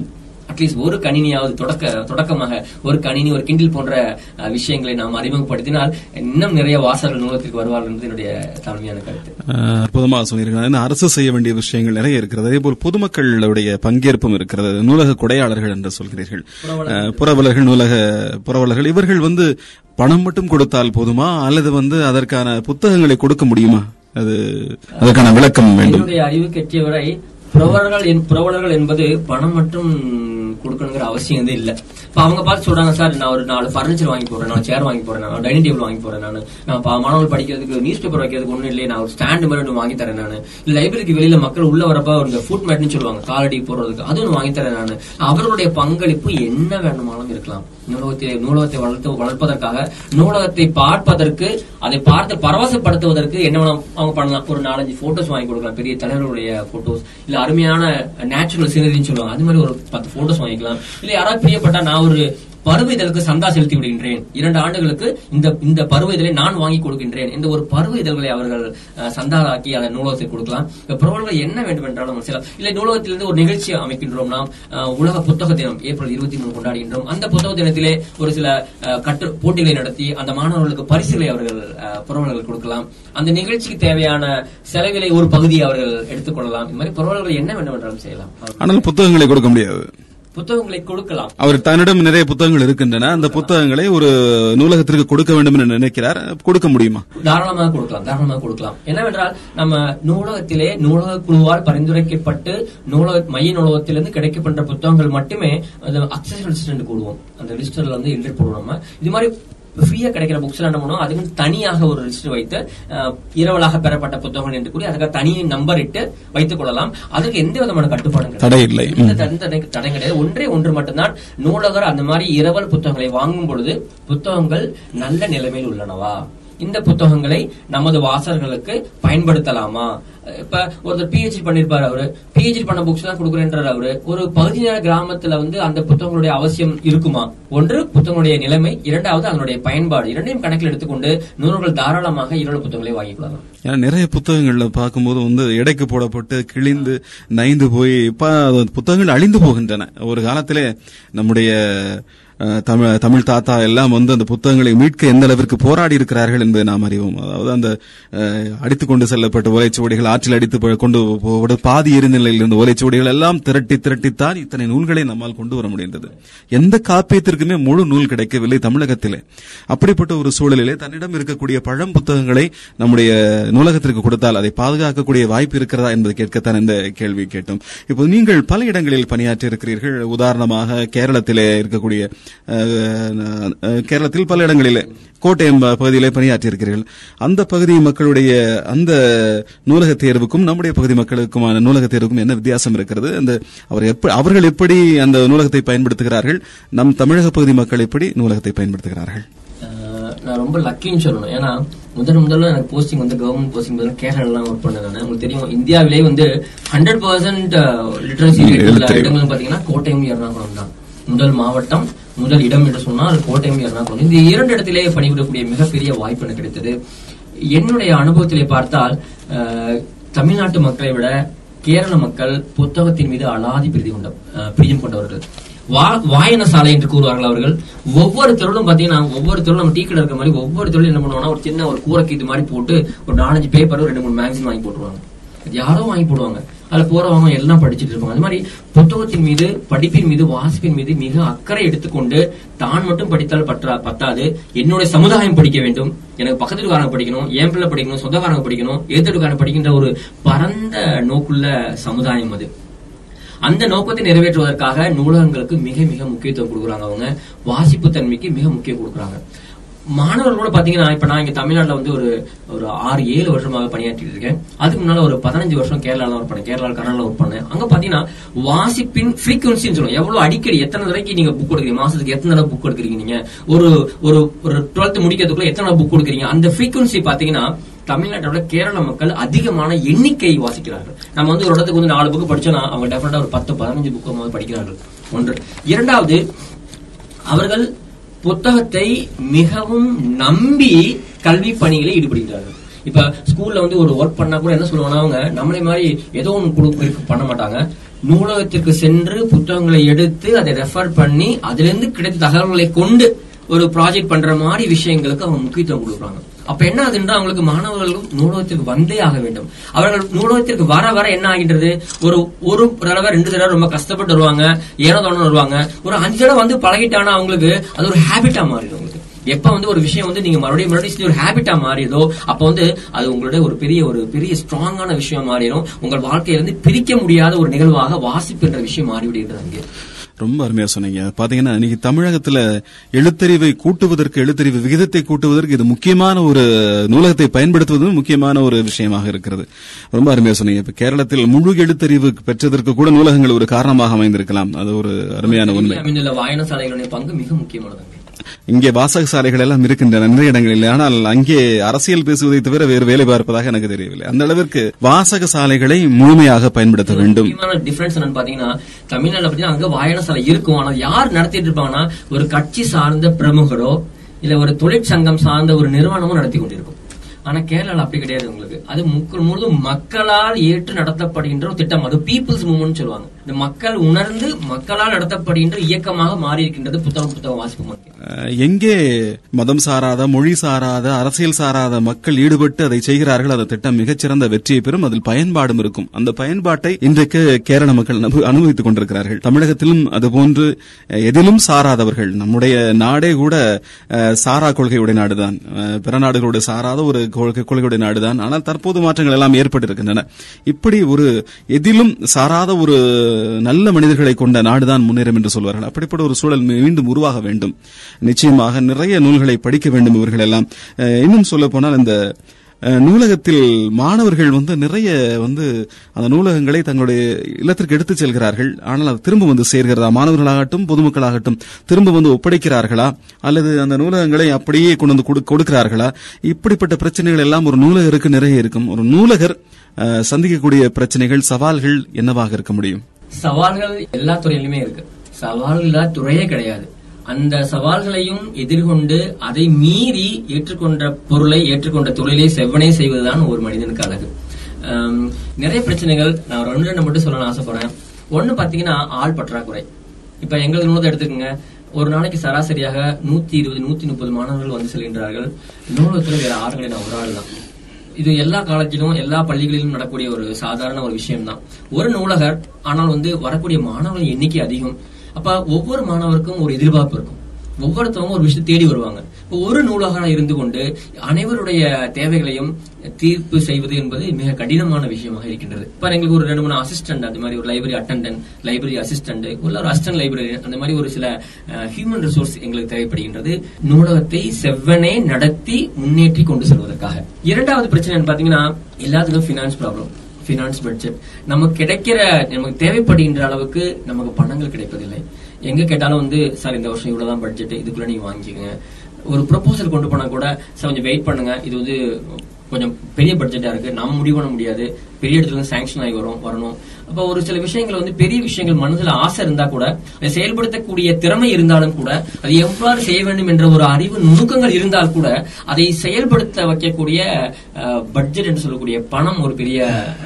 பிரச்சனையா இருக்கிறது பல நிறுவனங்கள் அதுக்கு கல்லூரியா இருந்தாலும் சரி ஸ்கூலா இருந்தாலும் சரி பணம் ஒரு சிறிய பிரச்சனை மூன்றாவதாக இந்த நூலகங்களுக்கு மாணவர்களை வர வைக்க வேண்டியதே ஒரு பெரிய சவாலாக இருக்கு நீங்க சொன்ன மாதிரி எல்லாத்துலயும் மடிக்கணினி வச்சிருக்காங்க எல்லாரும் வச்சிருக்காங்க இப்ப ஜியோ சிம் வந்ததுல வந்து எல்லாருமே வந்து மூணு மாசத்துக்கு முந்நூறு ரூபா கட்டினா ஒரு நாளைக்கு ஒரு ஜிபி ஃப்ரீயா கொடுத்துறாங்க எந்த தகவல் என்ன கேட்டாலும் அவர்களுக்கு கூகுள் கொடுத்து விடுகின்றது கூகுள் மாதிரி பல சர்ச் இன்ஜின்ஸ் இருக்கு அவங்க போய் தேவையான விஷயங்களை உடனே எடுத்துக்கிறாங்க என்ன ஃபீல் பண்றாங்கன்னா சில லைப்ரரிக்கு வந்து நீங்க என்ன சொல்லுவீங்க போய் அந்த ரேக்ல பார்க்க சொல்லுவீங்க என் ரேக்ல நூறு புத்தகங்கள் இருக்கும் அது எனக்கு தேவையான எந்த புத்தகம் தொலைவி எனக்கு கண்டுபிடிச்சு எடுக்கிறதுல எனக்கு ரொம்ப டைம் ஆயிடுச்சு சார் எனக்கு எனக்கு அவ்வளவு டைம் கிடையாது எனக்கு instant instant coffee instant tea எனக்கு இன்ஸ்டன்ட் இன்ஃபர்மேஷன் கொடுங்க அந்த மாதிரி ஒரு ஒரு வளர்ந்து வருகின்ற சூழ்நிலையில் இந்த மாணவர்களை நூலகத்திற்கு வர வைக்க வேண்டும் அல்ல அல்லதுன்னா நூலகத்திற்கு அவர்கள் வர வேண்டாம் ஆனால் நூலகத்திற்குள்ள அனைத்து சேவைகளையும் அனைத்து ரிசோர்சஸையும் பயன்படுத்தக்கூடிய ஒரு வழியை நாம் ஏற்படுத்தி ஏற்படுத்தி கொடுக்க வேண்டும் கொடுக்க வேண்டும் அதற்கு நூலகங்கள் இப்பொழுது இருக்கின்ற இந்த இன்டர்நெட் யுகத்தில் உள்ள அனைத்து டெக்னாலஜிஸையும் அவங்க எடுத்துக்கணும் மாணவர்கள் லேப்டாப் பயன்படுத்தினா நம்மளும் லேப்டாப் பயன்படுத்தணும் மாணவர்கள் ஃபேஸ்புக்ல இருந்தா நீங்களும் ஃபேஸ்புக்ல இருக்கணும் மாணவர்கள் ட்விட்டர்ல இருந்தாலும் நீங்களும் ட்விட்டர்ல இருக்கணும் மாணவர்கள் லிங்க்டின்ல மெம்பரா இருந்தா நீங்களும் லிங்க்டின்ல மெம்பரா இருங்க அப்போது மட்டும்தான் உங்களது மாணவர்களுடைய பல்ஸை நீங்க படிக்க முடியும் நீங்க அவருடைய பல்ஸை படிச்சா தான் அவங்களுக்கு என்ன தேவை என்பதை அறிந்து நீங்க அவங்களுக்கு கொடுக்கணும் அவங்களுக்கு தேவையானதை கொடுக்க ஆரம்பிச்சிட்டீங்கன்னா அவங்களுக்கு தேவைப்படுற நேரத்துல தேவைப்படுற மீடியால தேவைப்படுற மீடியா தேவைப்படுற டூல்ல கொடுத்துட்டீங்கன்னா அவங்க டெஃபினட்டா நூலை தேடி வருவாங்க ஆனா என்னென்றால் நூலகத்தை அவர்கள் தேடி வந்தாலும் சரி தேடி வராமல் இருந்தாலும் சரி அவர்கள் தேவையான தகவல்களை கொடுக்க வேண்டும் அதற்கான முயற்சிகளை ஏற்படுத்த ஏற்படுத்த செய்ய வேண்டும் அதற்கு நாம் நிறைய தொழில்நுட்பங்களை நமக்குள் உள்வாங்கிக் கொள்ள வேண்டும் அந்த தொழில்நுட்பங்களை நூலகத்தில் கொண்டு வருவது மிக சிரமமாக உள்ளது இன்னும் எவ்வளவோ காலேஜஸ்ல காலேஜஸ்ல பாத்தீங்கன்னா ஒரு கம்ப்யூட்டரோட கம்ப்யூட்டர் இல்லாத எவ்வளவோ கல்லூரிகள் உள்ளன மினிமம் ஃபெசிலிட்டிஸே இல்லாத ஒரு சூழ்நிலை உள்ளது மூன்றாவது நான்காவதாக நீங்க சொன்ன மாதிரி ஒன்று மாணவர்கள் புத்தகத்தை நூலகங்களிலிருந்து நூலகருக்கு அறியாத நிலையிலே மாணவர்கள் புத்தகத்தை எடுத்து செல்லுகிறார்கள் அது ஒரு பெரிய பிரச்சனை இரண்டாவது அப்படி எடுத்து சென்ற நூலக நூல்களை நூலகருடன் அனுமதியோடு எடுத்து சென்ற நூல்களையும் அவர்கள் சரியான முறையிலே திருப்பி கொடுப்பதில்லை புத்தகங்கள் கிழிந்தும் நெய்தும் தண்ணியில் இட்டும் அதே மாதிரி புத்தகங்களுக்கு சில கேடு விளைவித்து அந்த மாதிரி சில பேர் என்ன சார் இந்த புக் வந்து பத்து பதினஞ்சு நிமிஷம் ஆன புத்தகம் அந்த புத்தகம் மூணு ரூபா தான் போடும் புத்தகங்களை வாங்கிய போது அந்த புத்தகத்தோட விலை மூணு ரூபாய் மட்டுமே அவங்க சொன்னாங்க சார் புக்கு தொலைஞ்சு போச்சு சார் உண்மையிலே புத்தகம் தொலைவிலே மாணவர்களின் கையிலே வீட்டிலே பத்திரமா இருக்கின்றனர் மாணவர்கள் என்ன கூறுவார்கள் சார் புத்தகம் தொலைஞ்சு போச்சு சார் எவ்வளவு பணம் சொல்லுங்க பணத்தை கட்டிடுறேன் நான் அப்ப நூல் எனக்கு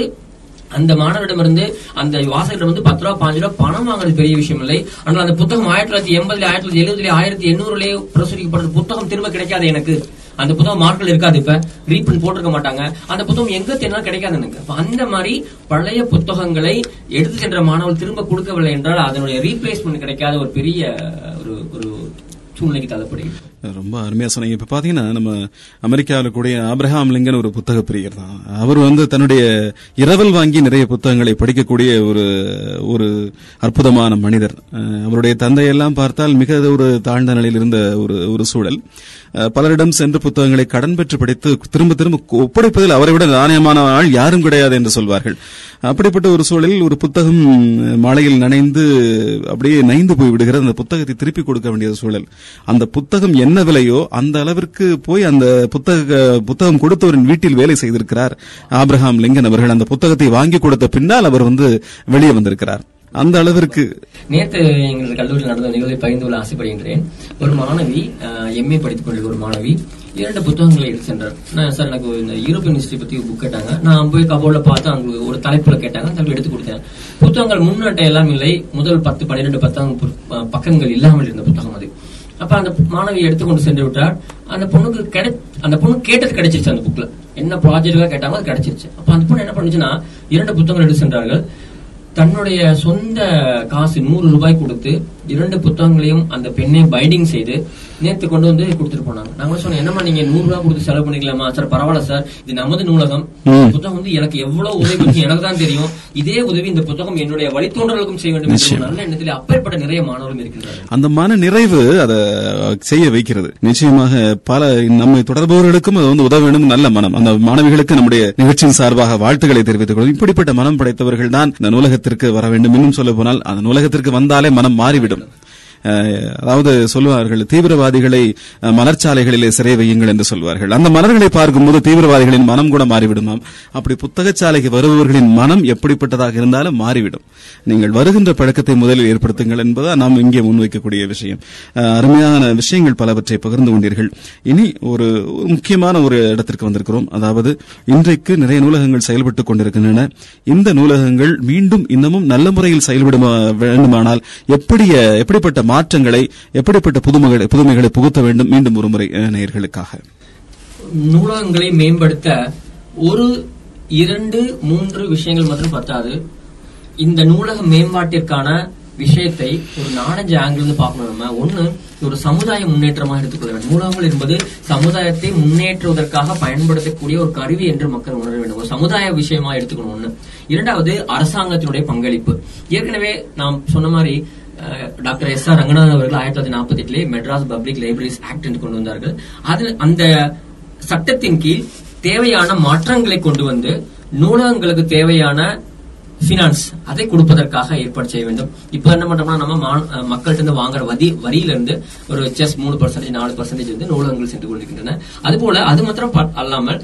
நூலக மேம்பாட்டிற்கு என்று ஒரு சிறப்பான நிதியை ஏற்படுத்தி தர வேண்டும் இந்த நேரத்திலே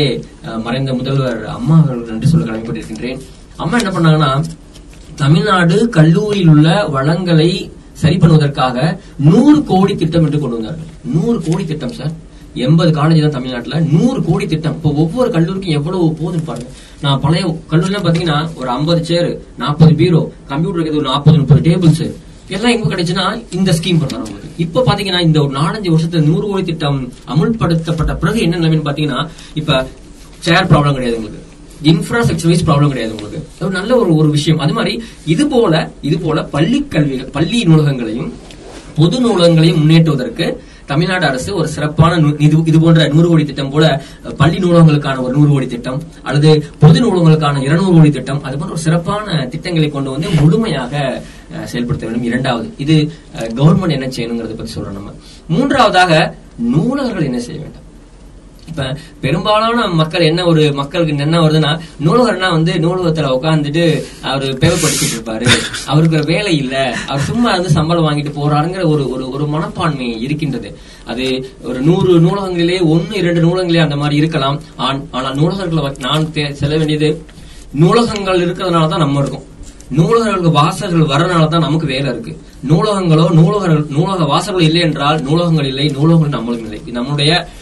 வாழ்வாளாதர் பிரச்சனை ஆஹ் உங்களுடைய திறமையை நீங்கள் முன்வையுங்கள் திறமையாக பணியாற்றுங்கள் சின்சியரா ஒர்க் பண்ணுங்க காலையில சீக்கிரம் போங்க ஒன்பது மணி நூலகம் திறக்கணுமா எட்டு ஐம்பதுக்காக நூல் திறங்க நாலு மணிக்கு லைப்ரரி போட்டணுமா நாலு பத்துக்கு லைப்ரரி போட்டுங்க சின்சியரா இருங்க வர்ற வாசல்களுக்கு மன நிறைவோடு மலர்ந்த முகத்தோடு பணி செய்யுங்க லைப்ரரியில என்ன இருக்கோ இல்ல இருக்கிறத வந்து மகிழ்ச்சியா சொல்லுங்க நூலகத்தில் இல்லையா சாரிப்பா இந்த நீங்க கேட்ட தகவல் நீங்கள் கேட்ட புத்தகம் எங்க நூலகத்தில் இல்லை ஆனால் இந்த நூலகம் எங்கே இந்த புத்தகம் எங்கே கிடைக்கும் என்பதை நான் கூறுகின்றேன் அந்த மாதிரி ஒரு ரெஃபரல் சர்வீஸ் சொல்லுவாங்க அந்த மாதிரி நம்ம ஒரு வழிகாட்டியாக ஒரு ஒரு நல்ல நண்பனாக ஒரு ஆசிரியராக நூலர்கள் மிகுந்த மனமும் வந்து இந்த பணியை மேற்கொள்ள வேண்டும் நூலர்களுக்கான வேண்டுகோள் மூன்றாவதாக கடைசியாக மக்கள் மக்களுடைய பண்பாடு மக்கள் வந்து உணர வேண்டும் நூலகங்கள் எங்களுக்காக வைக்கப்படும் நிறுவனங்கள் இந்த நூலகங்களை பாதுகாப்பதில் எங்களுக்கும் கடமை உண்டு சரியாக பயன்படுத்த வேண்டும் நூலகங்களை நூலகங்களில் நூலகங்களை சரியான முறையில் பயன்படுத்தி அதை அடுத்த சந்தையை கொண்டு சேர்க்க வேண்டும் என்ற ஒரு ஒரு பரந்த மனப்பான்மையை மக்கள் மனதிலே நாம் விதிக்க வேண்டும் இப்ப இந்த எல்லாமே அதாவது கவர்மெண்ட்டும் பங்கெடுத்துக் கொள்ள வேண்டும் நூலகரும் பங்கெடுத்துக் கொள்ள வேண்டும் பொதுமக்களும் பங்கெடுத்துக் கொள்ள வேண்டும் எல்லாம் சேர்ந்தா தான் தேர்வெடுக்க முடியும் நூலகம் என்ற ஒரு தேரை நாம் இழுத்து செல்ல வேண்டும் அனைவருடைய பங்களிப்பு தேவை நமக்கு ரொம்ப அருமையா சொன்னீங்க அதாவது நிறைய இன்னைக்கு பாத்தீங்கன்னா அணு ஆயுதங்களுக்கு செலவழிக்கக்கூடிய தொகையில் ஒரு பகுதியை மிச்சப்படுத்தினாலும் கூட அறிவாற்றல் வளர்ந்துவிடும் இந்த அளவு இந்த அளவிற்கு நூலகங்களுக்கோ கல்வி சாலைகளுக்கோ செலவழிப்பதில் தவறே இல்லை அதை அரசுகளும் உணர வேண்டும் நிச்சயமாக நீங்கள் சொன்னது போல் ஒவ்வொருவரும் அந்த குழந்தை பங்கெடுத்தது போல் ஒரு நூறு ரூபாய்க்கு அந்த புத்தகத்தை சிறப்பாக கொண்டு வந்து கொடுத்து அந்த குழந்தை பங்கெடுத்தது போல் ஒவ்வொருவருமே பங்கெடுக்க முடியும் பொதுவானது என்பதெல்லாம் நம்முடையது என்பதை எண்ண வேண்டும் பொதுவான விஷயங்களில் பங்கேற்பு இருக்க வேண்டும் அதேபோல் நூலகத்திற்கும் மக்கள் உங்கள் பங்கேற்பும் இருக்க வேண்டும் மிக மிக அற்புதமாக சொன்னீர்கள் இனி வரக்கூடிய காலகட்டங்களிலே இருக்கக்கூடிய எல்லா வகையான யூட்டிலைட் ஆல் த சோர்ஸ் என்று எல்லா விஷயமா எல்லா விஷயங்களையும் எல்லா தொழில்நுட்பங்களையும் பயன்படுத்தி நூலகங்கள் வளரும் உங்களை போன்றவர்கள் அதில் இருப்பதால் நிச்சயமாக நூலகங்கள் வளரும் அற்புதமான ஒரு ஒளிமயமான எதிர்காலத்தை அந்த நூலகங்கள் இனி வருங்கால தலைமுறைக்கு உருவாக்கும் என்ற ஒரு நம்பிக்கை எங்களுக்கு இருக்கிறது அந்த நம்பிக்கையுடன் மிக அற்புதமாக வந்து உங்களுடைய நேரத்தை செலவழித்து எங்களுடைய நேர்களுக்காக உங்கள் அற்புதமான கருத்துக்களை எல்லாம் வழங்கிய உங்களுக்கு என்னுடைய பசுமை வானொலி சார்பாகவும் நேயர்கள் சார்பாகவும் நெஞ்சார்ந்த நன்றிகளை தெரிவித்துக் கொள்கிறோம் நன்றி ஒரு வாய்ப்பை ஏற்படுத்தி கொடுத்த பசுமைக்கு நன்றி புத்தகங்களை வாசிப்போம் புத்தகங்களை சுவாசிப்போம்